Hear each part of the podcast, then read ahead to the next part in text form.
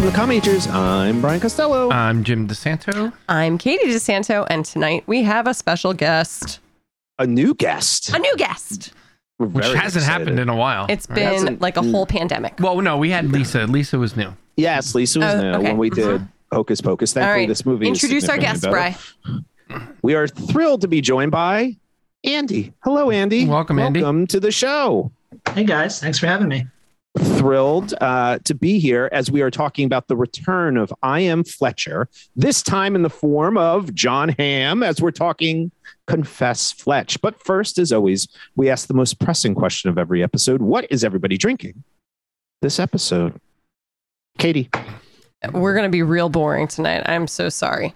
I, uh, yeah. we, I just have regular water. We both weekend, have water.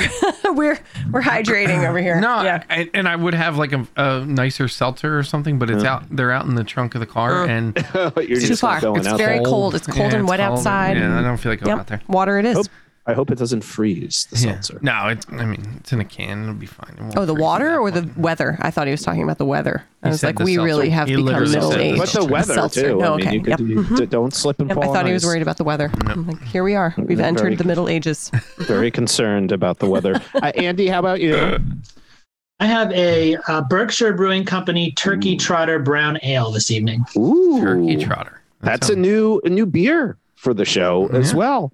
Uh, I am celebrating this film by drinking a Shovel Town Flyaway, which has a connection to this film because Andy, in fact, gave me a case of of these delicious beers as we watched this film for the first time, uh, and the story to come with that. Also, we have to remember we are in December, and on Commagers in December, we celebrate our friend Egbert, no, the we Christmas don't. egg. That it, it generated he, so many questions. He because does not even look like an egg. Clearly, the draw Egbert's. of Egbert is very small. Not many people know about him. Egbert. Yeah. If you are in the Hudson Valley and you want to visit, of course, the amazing talking Christmas egg, uh, go to Devitt's farm and visit him. One day we we will have Egbert on the show. I think. Did we go to Devitt's farm? Is that where we went on our uh, no, hayride? We no. went to Jones Farm, Jones not Devitt's farm. farm. Unfortunately, Egbert would, that was in the fall. Egbert does not yeah. grace our presence until post Thanksgiving. We're going to have to do this one of these post days. Things, yeah. Post post Thanksgiving. Very exciting. Uh, okay. It is time for a rundown of Confess Fletch.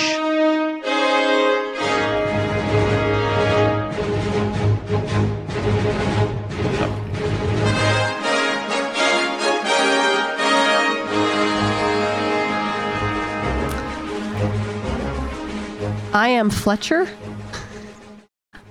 I am Fletcher. I, I, I think, like I think I like that's the... his last name. I'm I Ron Burgundy. Fletcher. I'm Ron Burgundy. I thought that was like purposeful there by you, by the way. I was like, wow, that was bad. You're like, I, I really have it written that. down really as good. Fletch, and I'm like, um, his last name's not Fletch, is it? I am Fletcher. Has a way with words and women, unlike me. He can't stay away from a good mystery as well as loads of trouble. His skills have garnered him a wealthy Italian heiress girlfriend with a very expensive mystery to solve. First, her father's multi-million dollar art collection was stolen. Then her father was stolen. Fletch must fly to Boston to find the art that will serve as ransom for her father. In a strange turn of events, Fletch is accused of murdering a stranger that he finds dead in his lovely Airbnb. Now he must evade round-the-clock surveillance, nosy neighbors, and not one but two rich Italian women to ensure this chapter of Fletch has a happy ending. That honestly might be your best rundown ever. I thought I did a really good one I last think you week. did. I re-listened to like Planes, Trains, and Automobiles, like, and that felt could, like an opus to me. But, no, but I have could be, have written that for like the back of a movie I think box this might be something. my second career. Yeah. Here's the thing, though. When I read this, yes. knowing that you wrote it, yeah. and we'll get into the conversation, I'm not sure you one hundred percent understood what happened in this movie. Okay, I did.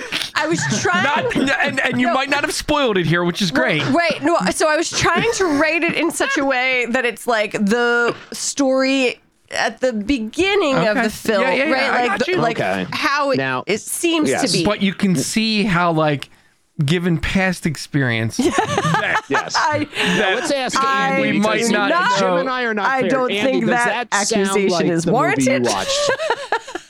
I resent your like implications. You watched. Let's ask him. Does that, that sounds slightly like it, or that sounds like the way that we. The, the, that sounds like the way the movie we watched would be marketed. Yes. yes. Thank you. No, okay, that totally makes sense. Yep. Uh-huh. Yes. I'm not saying that there's anything wrong with the rundown. You're just making sure I understood just, what happened at the At some point in this episode, we need to have Katie explain the plot of what actually happened. That's yeah, going to okay. be funny. There okay. was a moment at the end where the dogs were barking and fighting, and I was like, you're going to need to rewind that for a minute. yeah. And then he didn't rewind I it. I didn't.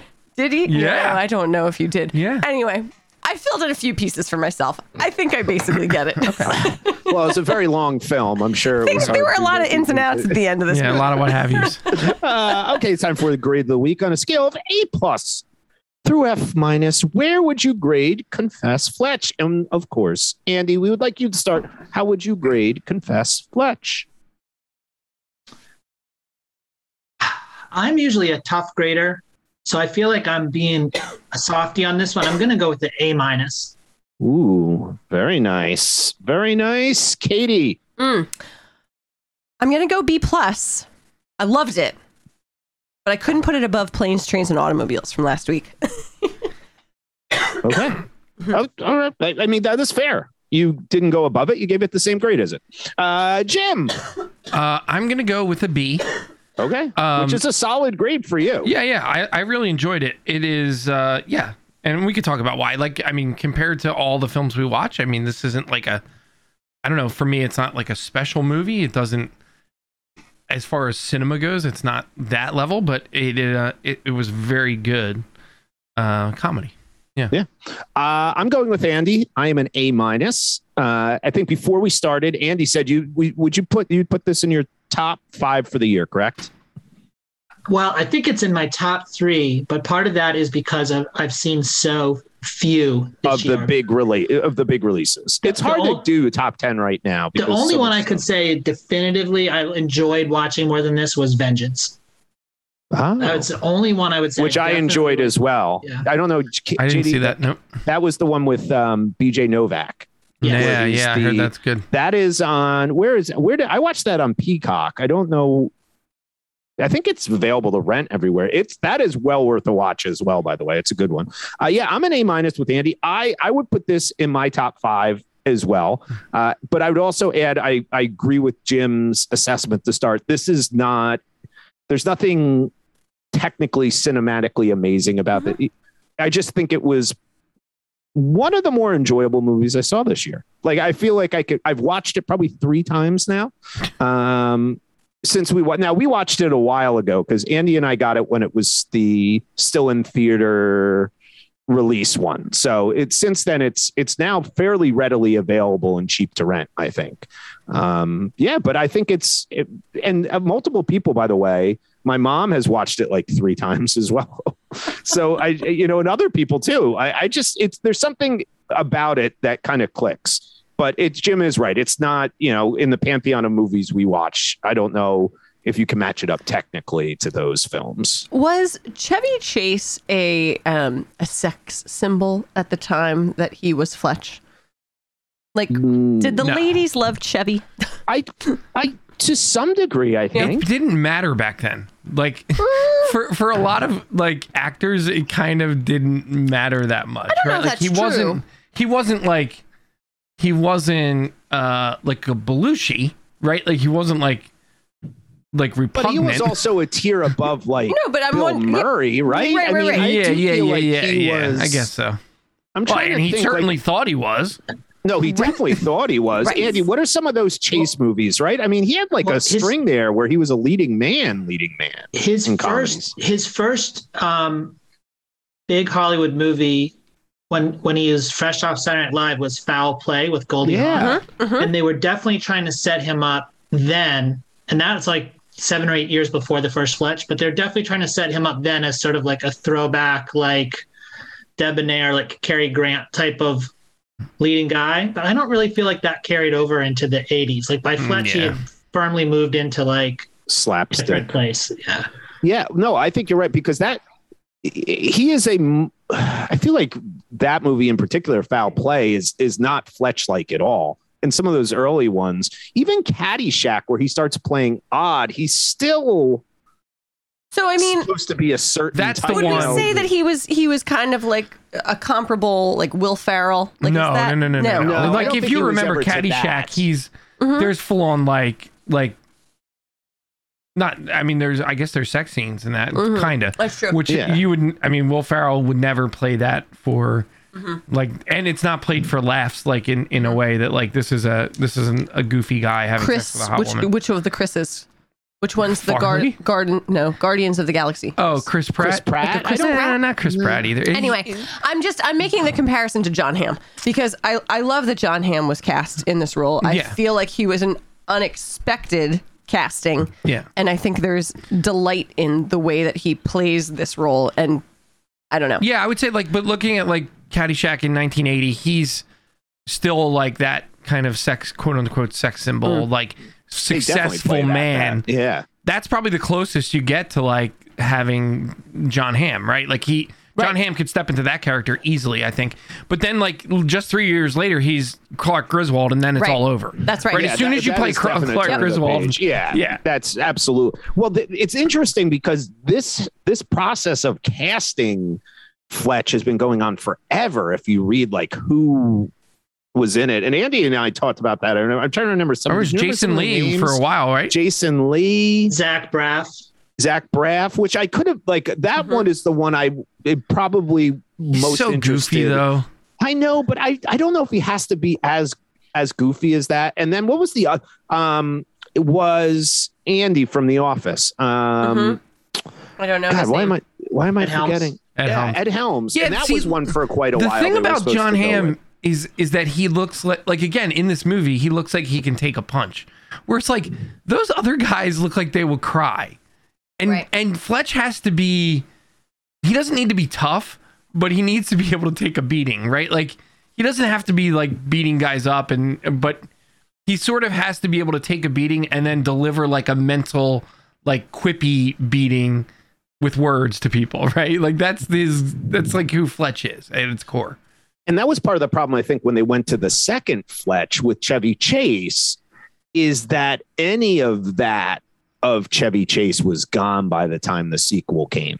I mean, then we were kind of in nothing but trouble. Ugh. Chevy Chase, like funny, funny farm. That's got to be Chase. One of the worst I mean, like movies that, ever made. No, but that was, and you're right. I don't think that like there was a bit more of an edge to yeah. Chevy Chase with the original Fletch, and with John Hamm, there's like a great edge, but there's also that like comedy, the comedy beats that he can deliver. And I actually thought upon this, the second and third time I watched this movie, it gets a lot funnier the second and third time because you realize how much dialogue you miss the first time. There's a lot of like layered writing in there that I feel like I missed with John Hamm's delivery that I picked up like the second and third time. And he was a lot funnier, I thought, than he was at first. And I loved him the first viewing, but I thought he got a lot funnier in it. I didn't catch any of the Uber like five stars references the first time yes. I watched it. And well, the I second time I was just like falling off the couch every time he said five stars. That is one that I keyed into right away because I just Katie was in the other room getting a drink and I had like started the movie and the first one happens on a black screen. Like you actually hear him talking to the Uber driver before the movie starts. It's a black screen and he says like, oh yeah, thanks, you know, five stars. And like you hear the car door and I was like, oh my, I was like, oh, that's funny. And then I noticed it every time. Yeah, that was a good one. There's, and he th- gives Gr- Grizz four stars. Yeah, he? yeah. He said your back seat was disgusting. Cars, yeah. I loved Grizz. Uh, loved her. Uh, yeah. It, what, it, I think the first thing that jumped out at me in this movie, and Andy and I talked about when we were watching it, is how they almost switched the focus of like where the the the humor came from. Like the Chase version had to be Chase bringing the humor, right? And then like Andy's the one that I thought brought it up to me, and I like I love the fact that it seems like John Hamm is almost somewhat not the funniest person. Oh my God. His scene movie. With the neighbor that was one of my favorite oh, yeah. scenes of him just like following her around the kitchen Monlow. While she tries to kill everyone and burn the building down. Like, I loved it. Loved it. The first Fletch movie actually has this great ensemble cast. You've got like M. Emmett Walsh. You've got Richard Libertini, who plays his boss, the editor. Um, Gina Davis, before anybody knew who Gina Davis was. And none of them are allowed to do anything yeah. funny. Every yeah. single one of them just has to be the straight person to react to Chevy Chase, which is one of the reasons the first movie shouldn't work at all. Like, you're asking this one person to carry the entire thing. And usually when Chevy Chase does that, the movie's completely terrible. And it, for whatever reason, like, there's so many reasons that first one should not be memorable or good or have the cult that it has. But you're right, Brian, like, this one's like the complete one eighty of that. Like, it's so generous. Like, he's almost, John Hamm's like almost like irrelevant to the resolution of the mystery, and he and he generously like gives away a lot of the best scenes and lines, and even to make the movie, supposedly he gave away a lot of his salary to yeah like a million possible. bucks yeah it it does feel like it shifts the character of Fletch in a way. yeah. Like, so there is a way where it feels very reminiscent of the original Fletch, mm. but we lose a lot of the ridiculousness of the Chevy Chase portrayal, and John Hamm comes off as much more intelligent, much more believable, as like somebody who can actually piece things together. Now, there is that irony in that in the end, he isn't the one who actually figures it all out. Okay, so Katie did not understand this movie. Oh, wait, wait, wait, wait, wait, wait. No, I did. Okay, wait, wait, wait. No. So on the boat, but well, but he does still almost get killed on the boat. Like that piece where like yeah, Grizz saves him. There, there is a, right. So that, there's yes. a piece that yeah, he yeah. didn't have. I do right? want to talk about that whole well, like layering but, of the character, because I do think it's a more interesting character. And I, I want to talk to Andy about the book, because he read the book. Well, I have one, one thing with that character. One thing with like the character, because I think the character is very similar. Like he's not he's not as slapsticky in his like physical humor in this. There's like very little of him like being funny in the space other than the scene with the, and that's not him, that's the, she's being funny. Right. But yeah. it's almost like the time periods are kind of working with the character here. So like in the eighties, like it, the thing that resonated with, you know, on, you know, white males of that age was that you are, this is the smartest person in the room. Right. Like, I feel like... Which means that everybody is idiots. Right, or right, like, right. You're supposed to feel like the smartest person in the room. Yes. Right, so right, So it was right. just a lot of ego building for the viewer. Right, right. And the, and, the, and the character, right? And then this character, he's clearly... He might be the smartest person in the room, but he's also the laziest, and also the, the like, he...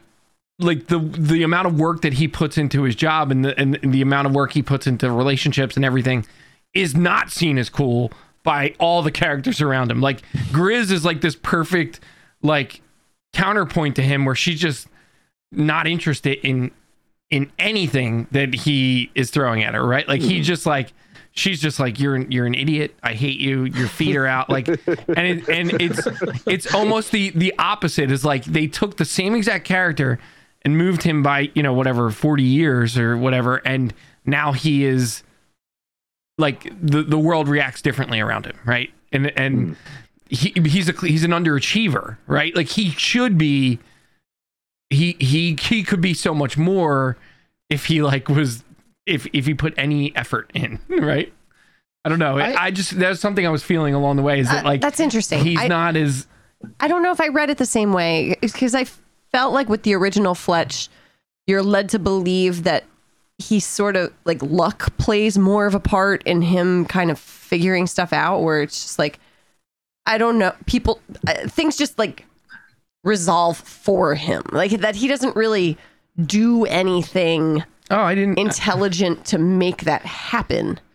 Yeah, I don't Whereas think that's the case in, in the original. This, I feel like that's okay. more the case in the new one. Yeah. Oh, okay. Yeah. So what? So Andy, how does it compare with? Then I've read the first book, which is what the Chase movie was. You read the book based on this. How true to the original character? Do you feel like the Hamm version is much closer to the original character of Fletch than the Chase version was? Or like what elements are there, you think? I feel like it's neither. Like I honestly feel like there's no franchise that is more scattered than this thing. Like Fletch to me is like basically a font. Like that is the thing that holds Fletch together, is the Fletch font. Like yeah. that's the only really consistent thing that holds the book. Like you said, you read the original novel. Yes. Like in the original novel, like, well, basically in the books, he's like a sociopath. He's, he's, he's like a bad, like amoral, but very sort of funny person. Yeah. But like in the first book, he sleeps with a fifteen year old heroin addict. Yeah. Like, yeah, it's very unlikable character. Make, yeah. Obviously that didn't make it into like either movie. Yeah, thankfully. And, and so then you have the Chevy Chase character, which is not sort of really not like that. And then you have the John Hamm character, which is a departure from the departure. Like, but I don't think it necessarily loops back around. It's sort of like its own thing. Um, so it's hard to, it's almost, it's almost hard to say like, oh, it's more like the book or it's less like the book. Um, but, but, you know, so in the book, Grizz is a, is a guy named Grover.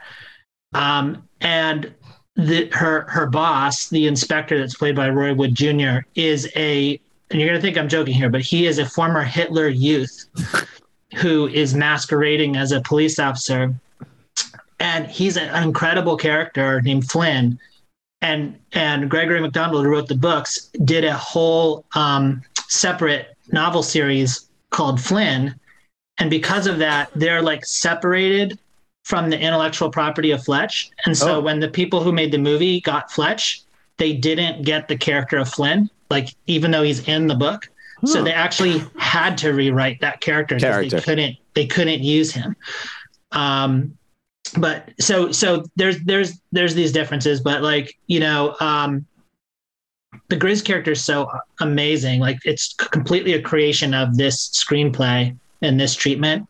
And I feel like, to what Jim and Katie were saying earlier, like about the first movie, it almost like it almost uses your expectations from the first movie, where all of the side characters are so irrelevant, to completely trick you into like misunderstanding Grizz when she first appears. And she's like, nobody since Neville Longbottom has like so been so underestimated and then turned out to be so different than what you think they are when they come in. And it's like a very neat trick, I think, that they they play on you with her.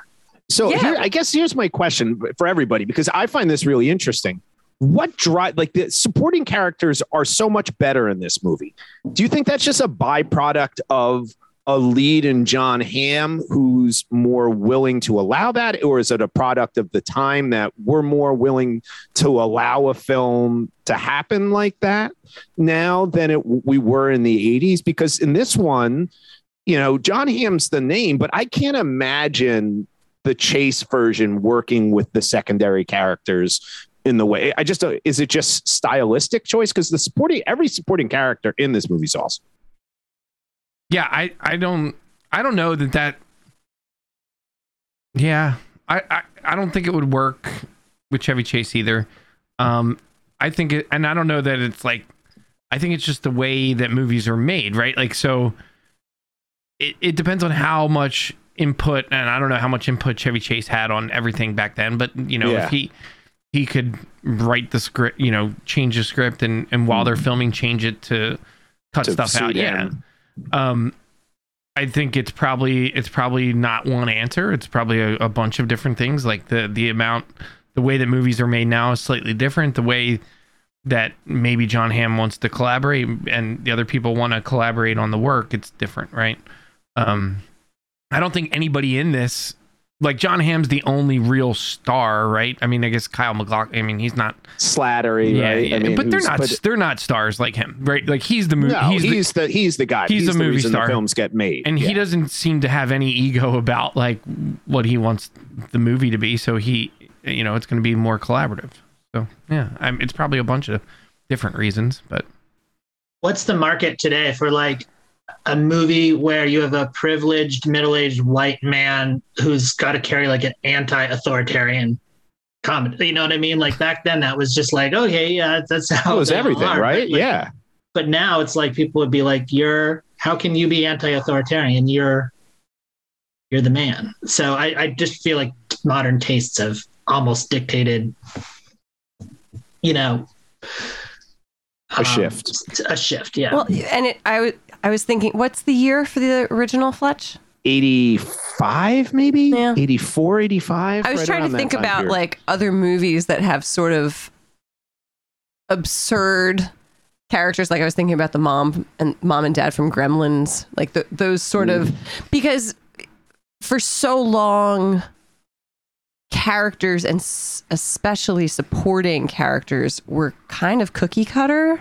Mm. You know, like you expected mom characters to kind of do the same sorts of things, and the dad goes off to work, and the this is what a doctor does, and this is what a lawyer does. And I think just as a society, we are much more accepting and embracing of the oddities of each individual, right? So like the the art collector who also loves E D M and is a oh. germaphobe, right? Like, yes, like yes. that. I think there's an appreciation for that. Yachts. Like interest, yeah. intric, yeah. intric, I can't say the word. Intricacies. Thank you. Okay. I thought I was missing an extra syllable. I was like, intricacies. Yeah. Are you, are you saying like that the way I, yeah, I, I think I'm the, what I'm hearing you say is that like the, the idea of like, if, if someone was to read this script, they probably wouldn't get a bunch of notes back from like the studio saying like these characters are too weird, right? Like we, I was wondering. Whereas that. like back in the day, they might have gotten right, like, right, right. That's fair. Like when yeah, you think about like much, a Caddyshack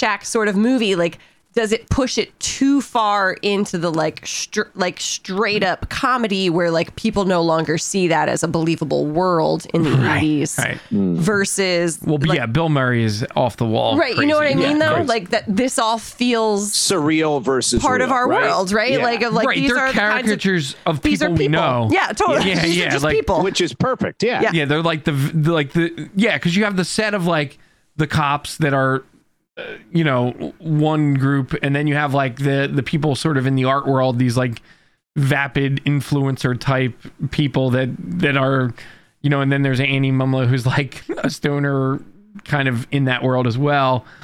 Yeah, they're totally they're they're like caricatures, but they're not so far removed of like we can't recognize that as a real person. Exactly. Like, yeah. and even down to, you know, the, the opioid addicted ex-boyfriend who yes. still presents as just a regular guy, right? Like he's just a regular guy, right?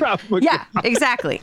Yeah. He kicked my ass. Yeah. But yeah. So the supporting characters deliver the best scenes, right? I mean, yeah. that Eve kitchen scene might be like, if I think of all the movies I've seen this year, it's probably a top five scene in any movie I've watched. Not only new movie, like any movie I've watched yeah. this year.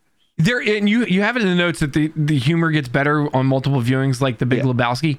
And there are so many scenes in this, and there's a stylistic choice of like dialogue that reminds me of The Big Lebowski. Whereas like I think Fletch is in on most of the jokes that he delivers in this, whereas like The Big Lebowski, no one's in on any of the jokes yes. that they deliver. Yes, but. In this, his turns of phrase he finds funny, but no one else is really paying attention, which I think is funny. But then that including scene, even the viewer at points, right? Because you're trying to take in what's. Right, that's why I think right. you need the multiple viewings to catch. But the what he's scene, saying. the scene that Katie's talking about, reminded me of the Walter scene with the Pomeranian at the yes. at the at the bowling alley. Like the dog, the dog's adding a level of stress that like the owner doesn't care about. And the other characters are like, what the fuck is happening right now? Like, you have a gun out on the bowling alley with the dogs jumping, yeah, barking yeah. insane, and you don't care about it. And in this scene, you know, the dog's pissing all over the carpet, all over the floor. There's a fire. She's cuts her hand. Like, that that, the, the slapstick sorry, of she it. She cuts her hand, and she's like, oh, I really got that His one. His reaction to that. yeah. He, oh, like, you I'm got waiting it. You for got it. it. You got it. You got so, it. I think that's a really great example of how this movie does play with the audience's perspective, because I think with the original Fletch, you are very much like third person watching Fletch. But this film, like you step into Fletch's perspective several times where like you're reacting with him to the supporting characters. And that's really cool. Like, you know, it creates a, a bigger connection with John Hamm's yeah. character. And I, and I think that that that does change the way that the movie feels, you know. But but you, and the twist at the end will change future viewings, right? So like while you're wa- while I was watching this, there's parts of it where you're like, is Fletch as is Fletch as smart as he thinks he is, right? In the first viewing, you, you're like, is he as smart? Is he navigating this smartly? And or if you're in, if you are the audience along for the ride, and like his, and you're you're like relating to him, and he's reacting to all this crazy shit around him, like, you know, there's like this. It, while I was watching, I was trying to figure out, like, is he as smart as I think he is right now, or is he not? And it, that's like mm. the that's kind of the the overall magic trick of this movie too, mm-hmm. right? Because there there are moments where he's he's reacting to all the craziness in like a comedic way that you would expect to react if, if other people were around, right? Yeah. And then he's adding to it in other ways, and that he thinks are funny. And no, then, and, and, and yeah. yeah, I mean, when people give him information, you're deciding with him, like, is it useful? Yeah. Is that true or not? Am I being played? It, it, again, like, it really connects the audience to his experience. But you also don't know what he already knows. Yes. Yeah. Yeah. So it's good. It is good. It's good. Well, it, it, the problem I find with the whodunit, which is really interesting because it's the challenge of making it, right, is can you go back and watch it again? Or like once you figure out who... who did do it, right? Like when you have those twists, it's, yeah, it reminded it's fraud, me a right? lot of, it reminded me a lot of Knives Out in that way, that even once I knew what happened at the end, all the characters were so interesting that now you go back and now you're watching it. You don't even care. Okay, I know what the mystery is now, so what can I start digging in? And that's when you have to have a good one. That's why like Lebowski works, the Knives Out, because it's, the whodunit is almost the MacGuffin piece of it. Like it, it's important, it's interesting, it's fun on the first viewing, but if you don't have those really interesting characters, then you're not going to want to revisit. But it, it also needs to it needs to make sense. So when when the, Agreed. when the whodunit is solved, there can't be anything left ambiguous, right? Like you can't look. I mean, it, because then on any future watch, you you start ever all that stuff holes. starts to come out, right? You're yeah. like, oh well, there's. There's so many plot holes that, that that this wouldn't work, and I don't know. I don't know that this movie does that. Like I haven't I haven't thought through it enough, but um, yeah, I think it leaves it a little a little vague enough that you can fill in the blanks, and and it's not it's not super reliant on the fact that like there's this real heavy mystery in it. Mm. How do we feel about feet? Oh, get it off of me! Oh God.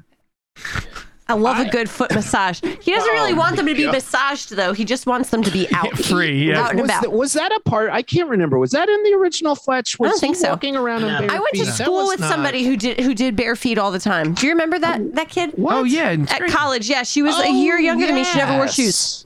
Yep, she, it was, there was a part of a whole movement of like uh, shoeless people. There's yeah. yeah, so many questions about that choice. Like I, living in the city of Boston area, Andy, would you be comfortable walking around in a public facility with no shoes on? Are you inclined to walk around in a police station, for example? Because I'm thinking that that probably would not be a great choice for health reasons. So I have a couple of thoughts on this, if you'll indulge me. Yes, so first please. of all, so I grew up in Boston. I grew up in, Bre- in the Brighton neighborhood of Boston. He, you know, Jim and, and Katie, he grew up right near where Aileen grew up. Yeah. Yeah. We've been to and your town. Yeah. At the end of my street, my, my the end of my street was the Mass Pike. You walked under the Mass Pike, made a right, and there was an M D C swimming pool there. And so that's where we would go swim in the summer. And I hated that pool because you'd go into the pool, you had to walk through this little shower, mandatory shower room to go out to the outdoor pool. And it would be like, by that point, you would be barefoot. And this was all about, for me, this was all about feet. You'd be barefoot. And at that point, you'd be walking through like people's gum Ugh. and like Band-Aids that had fallen off of people to get out to the pool. Ugh. And it was so revolting. Having said that, and that being like a very formative, like experience. childhood experience that is seared into my brain, I am totally neutral on feet. Like, I don't understand people who fetishize feet mm-hmm. in a positive way mm-hmm. whatsoever, mm. but they don't bother me at all it, it, you know, in the in the way that it creeps everybody else out. Mm-hmm. And I was talking with my wife about this because she's like, oh, when he when John Hamm takes his shoes off, I wasn't sure I could keep going with the movie. Oh, interesting. he's, he's very, very in opposition. A lot of a lot of foot stuff. Okay. okay. So interesting. And we got into we got into a very a deep debate just this afternoon um, about the angle at which you shoot a foot in the movie and whether that's important, because we're both, oh. it's, it's been a few weeks since we saw it together. All right. And we're thinking of the first scene in the apartment mm-hmm. when he takes his shoes off. In my memory, you're seeing the top of his foot from his point of view. So you're seeing his nails yes, and true. everything else. Yes. In my wife's memory, you're seeing the bottom of his foot from Grizz's point of view, who's the one who's really right. offended by this. Mm. So need, maybe you're seeing both, but we have two completely different Rashomon style memories of how this mm. is wrapped. Amazing. In my view, generally not caring about feet at all, either way, but like the, all of the grossness potential is seeing the top of someone's foot. Oh, interesting. That's when you're seeing the, that's when you're seeing the condition of their nails. Mm. That's when you're seeing the, like, all kinds of like fair. unkempt like hair on yeah. the tops of their feet.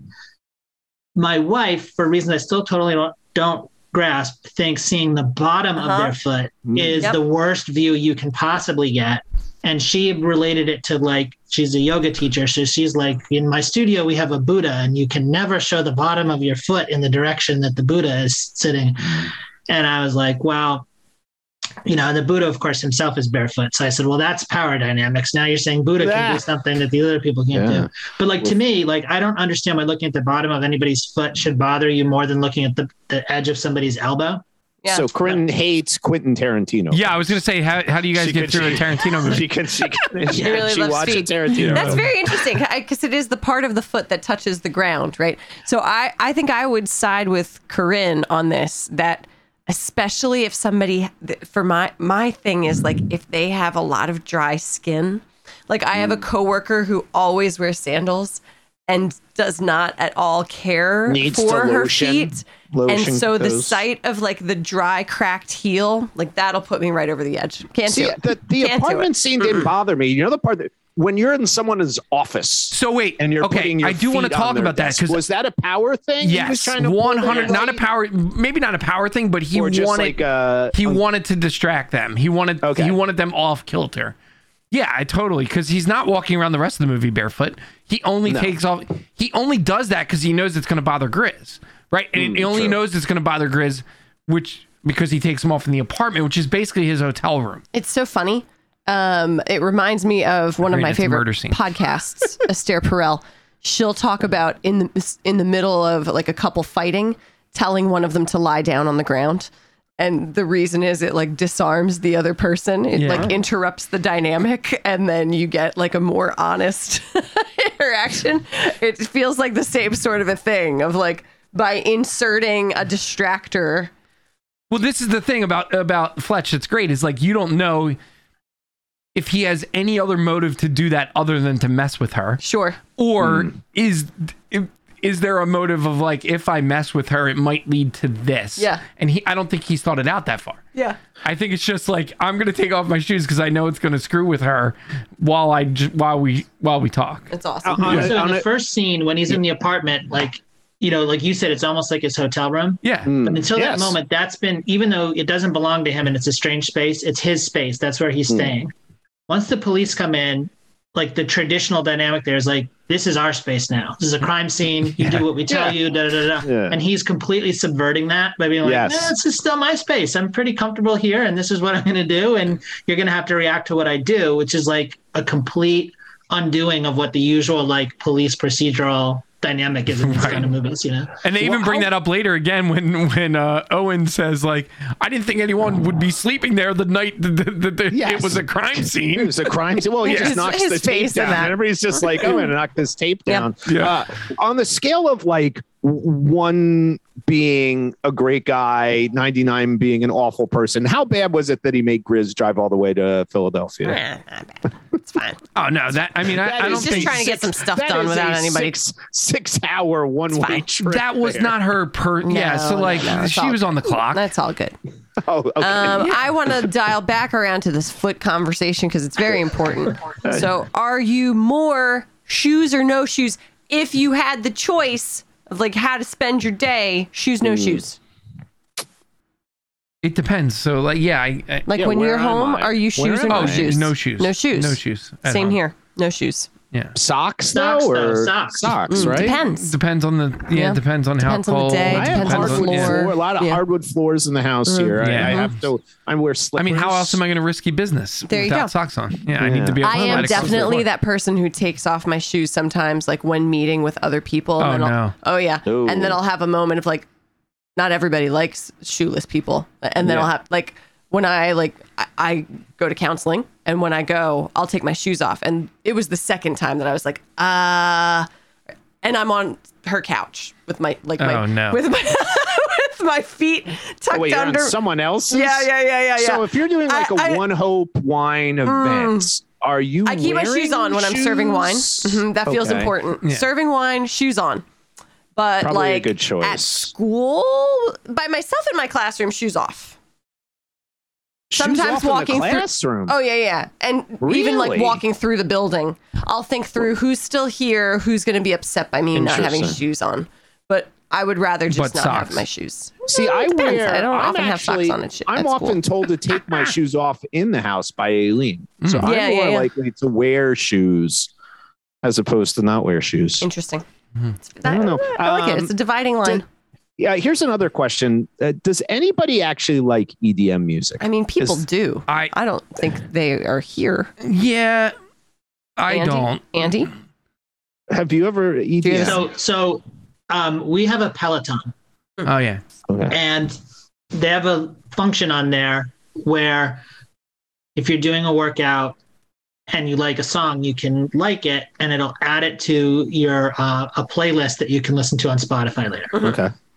So there's definitely been E D M stuff that trainers have played. And I'm like, wow, like this is so, this gets me so pumped up. This is awesome. Like, and then later I listen to that song, like in a non working out context. And like, this is garbage. Why did I like this? Like, so it has, I think you can only, for me, you have to be in a certain context. On a Peloton. But okay. you can't just like throw it on in the car. Yeah. All right. There's a lot of, um, music genre questions that I have right now, and it's just this feels like the time to ask them. So okay. when somebody says they like house music, is that E D M music? I don't know. Is it? I, Jim is. Uh, do you know? Because we have a neighbor person. who would say she like that. That's her preferred kind of music. And I'll, and I'll be honest that like I don't really know what that means. I think I just assume it's like the kind of mm, mm, mm stuff that they play at a club that you yeah. that yeah, isn't I mean, always it's necessarily ambiguous here. It just says like it's. characterized by repetitive four on the floor beat and typical tempo of one hundred twenty beats, which is fast. Um, okay. So it's just like nondescript dance music. Yeah. I, Different than trap.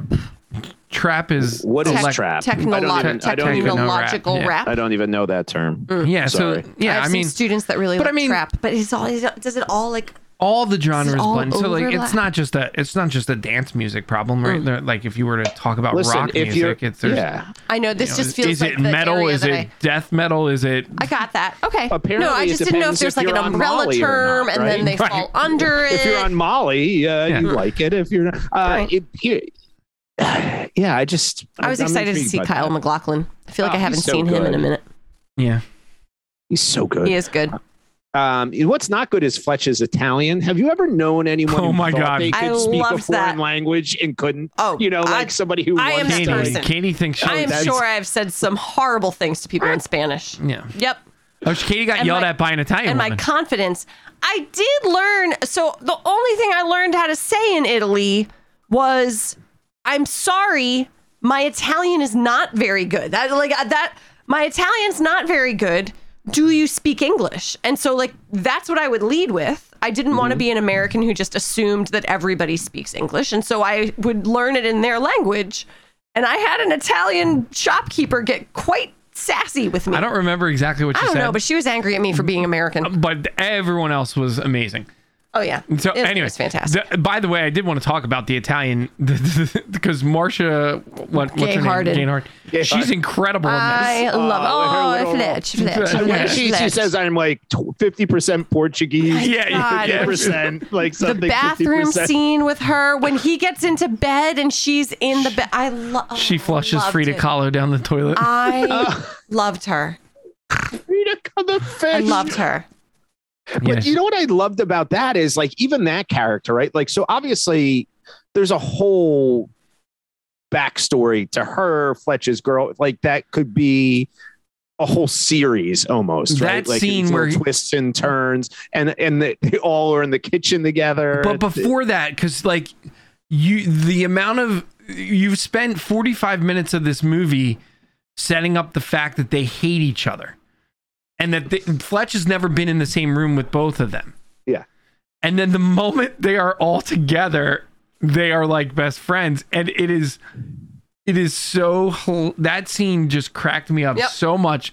The way that he reacts and he's like, oh, what's happening? Like, and then, and then, and then, and then later on, as soon as they start fighting, she's, he's like, there it is. Oh, it was great. And then when they take care of the, the dead girl's boyfriend. Oh yeah. I, oh, I, I loved it. That. I loved it. I love, I loved this There's, movie. Uh, we're going to so many. Do you know what it is? Also, it's like, I think there was a lot of pushback of people, even somebody like our friend Pat Morgan, who loves Fletch, the original one as well. When the trailer for this came out, was like, who's going to see this piece of garbage, blah, blah, blah, because it's, you know, he didn't even see it. But my point, I understood it, though, right, because it's this idea you weren't quite sure where they're going to go with the character. But there were, if you watch it a few times, there's a few line reads that he does that are straight Chevy Chase in terms of like how he, but they balanced it well. Or what I love is where Chase does those ridiculous characters when he's pretending to be someone, you know, with the costumes and oh, stuff yeah. in the first one. They just, they had that one sequence where Ch- uh, John Hamm pretends to be the reporter and he does kind of a character. Yeah, but that... I was like, I loved it. It was just like just a little bit of that Chase of Fletch there, but They they uh, when he gives the artists his, his oh my uh, God, alias yes. and then immediately forgets the name that he yeah. told them. yeah, that is that was good. But it would say it's just not. It's funny. Like laugh at like it, it, there are laugh out loud moments in this movie, and I wasn't sure that that that's what this was going to be. Yeah, but there's some definite laugh out loud moments. Yeah, this is a watch. I I watch it again. Watch it. Yeah, I this you know this bums me out. And Andy and I talked about this at the time. Like, it wasn't playing up here in theaters. I think it was, where was it? Like, Andy, Coolidge Corner, maybe for like... Coolidge for a two, day or two. For a day or two. That was it. Well, it does... I mean, to be fair, this...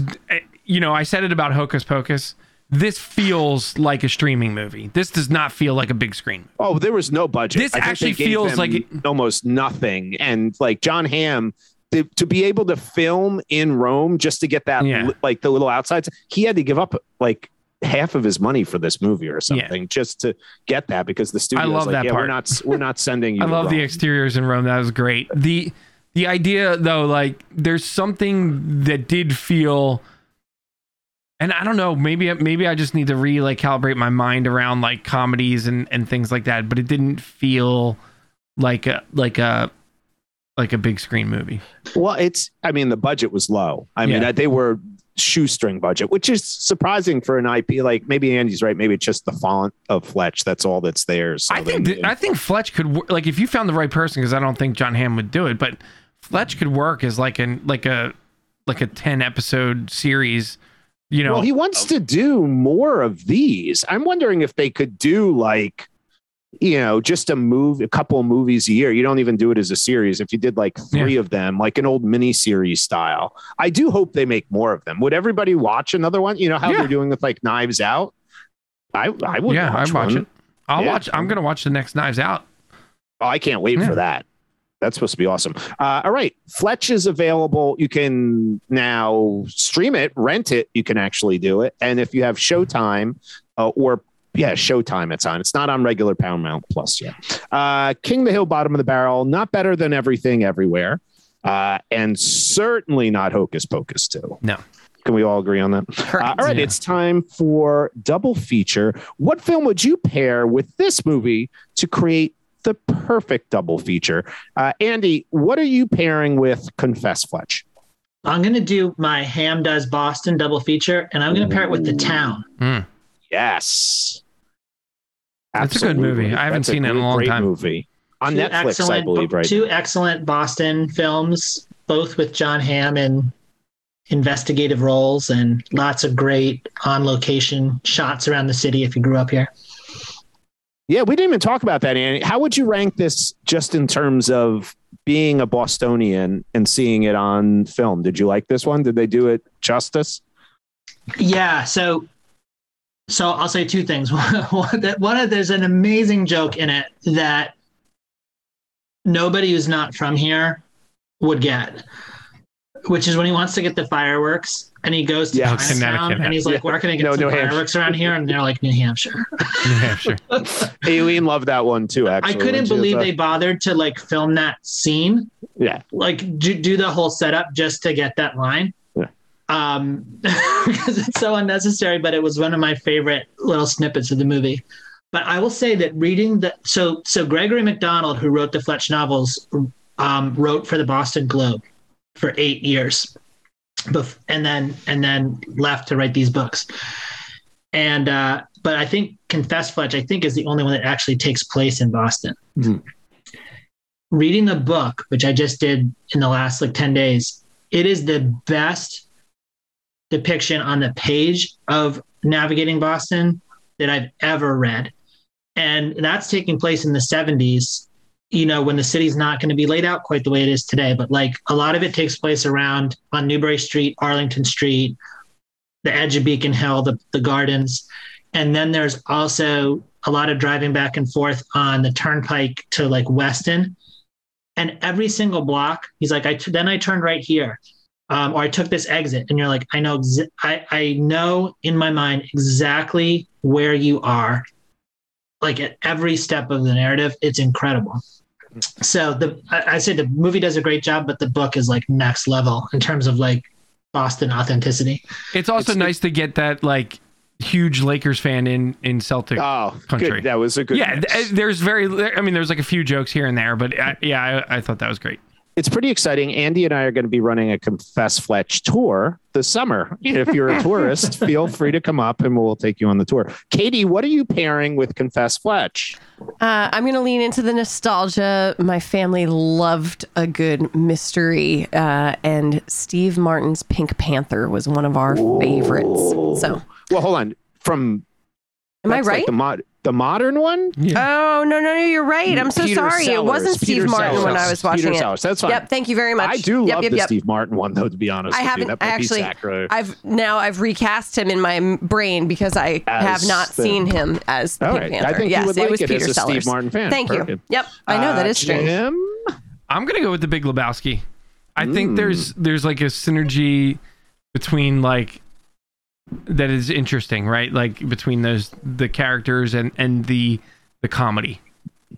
Perfect. Yeah. I'm going with uh The Nice Guys. Russell Crowe, Ryan Gosling. I've never uh, seen that one. Great, similar, you know, different time period, but it, I think that's another great great one that you could watch with it. All great choices. All right, it is time for five questions. You want answers? You want answers? I want the truth. Makes a man, Mister Lebowski. What the fuck is the internet? Why, Jim? Why? Five question time for Andy. Of course, we know John Hamm from Mad Men. Are you a fan, thumbs up or thumbs down, of Mad Men? I've never watched it. I've never given it a ah, shot. All right. Katie and I only watched like one episode, I think. We never... Continued. We watched... Yeah, I was... I enjoyed the first few seasons, and then I actually stopped watching it. And Aileen followed through on the whole thing. I think actually on her maternity leave with Claire was when she watched that whole mm. thing. That's interesting. I'm interested, because obviously that was one of those phenomena shows like Game of Thrones and stuff. But now I feel like we're a, a way removed from it, and you don't hear much about it anymore. Yep. Yeah, Mad Men. Uh, all right. Would you rather question? A part of this movie we did not talk about is the yacht club. And it has maybe one of my favorite gags when he meets the old guy and tells him, like, oh my God, like, that he died. Propeller, died in a propeller. Mush, he's like, oh my God. It was like sauce. Played play by yeah, that like guy. That play, yeah, play by sauce. that. Play by that old guy who's like the stuffy old guy in like every T V show for the last decade. Uh, Andy, would you rather be a member of a yacht club or a tennis club like we saw the Underhills in uh, in the first Fletch? I've got to go tennis club because I'm experiencing either of those clubs in the way that Fletch experiences them, which is like you've got to pass. And I, I can I can pass in the tennis club. I can be like, oh, you know, tight hamstring today. I can't play. Like the yacht club, you know, you, you either gotta you either gotta know how boats work or have a boat to yeah. get on and off, or or else you're just the help. You know, you're you're just a dockhand. So I'm gonna. There's like a whole other language there. Yeah. Yeah. I couldn't I couldn't hope to survive at a yacht club. Couldn't tell you. Uh, all right. Fill in the blank question. If you were going to paint the side of a van, like Fletch asked two young artists in Boston to do, uh, of a rental van with a mural, what would you put on the mural of your van, Andy?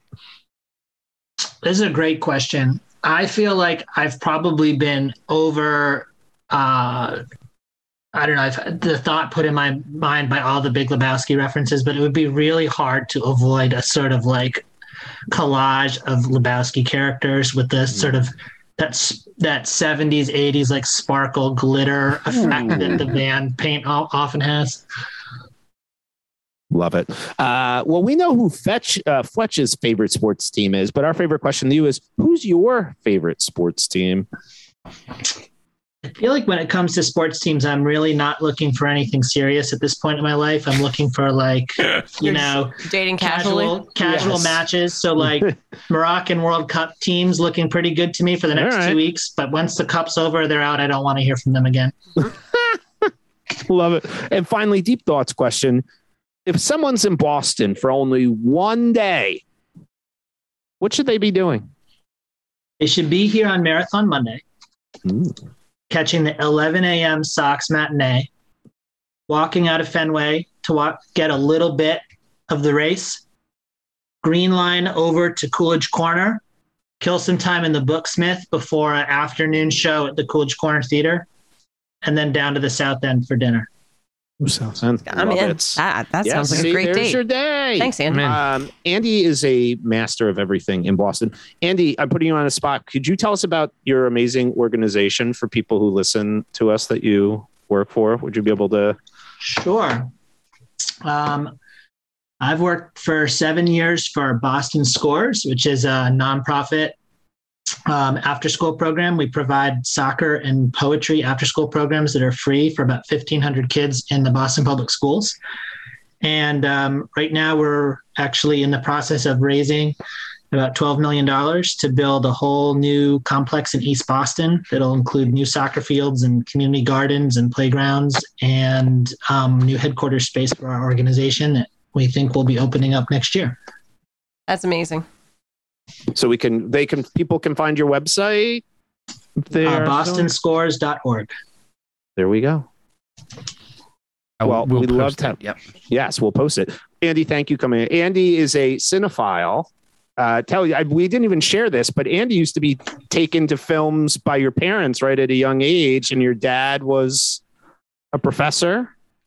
Both Correct. My parents were professors at UMass Boston. That's how they met. But I, I actually, let me bring this back to Fletch for a second. So um, they're, they're, my dad loved movies, but both of them hated T V. So we were very late like to getting cable. We were very late to getting V C R, like all that kind of stuff. And I remember it would have been, I had to look this up on Wikipedia, but we went, my dad took me to see the movie True Stories, which was like David Byrne from the Talking Heads. Um, did this wow. like independent movie. So this is like fall of nineteen eighty-six. And we went down to the old Nickelodeon Theater, which was down by Kenmore Square. And we saw it. And um, on the way home, he's like, let's go over to Leachmere, um, which is now the Cambridge or was the Cambridge Side Galleria, but it was the old Leachmere department store. He's like, we'll get a V C R today.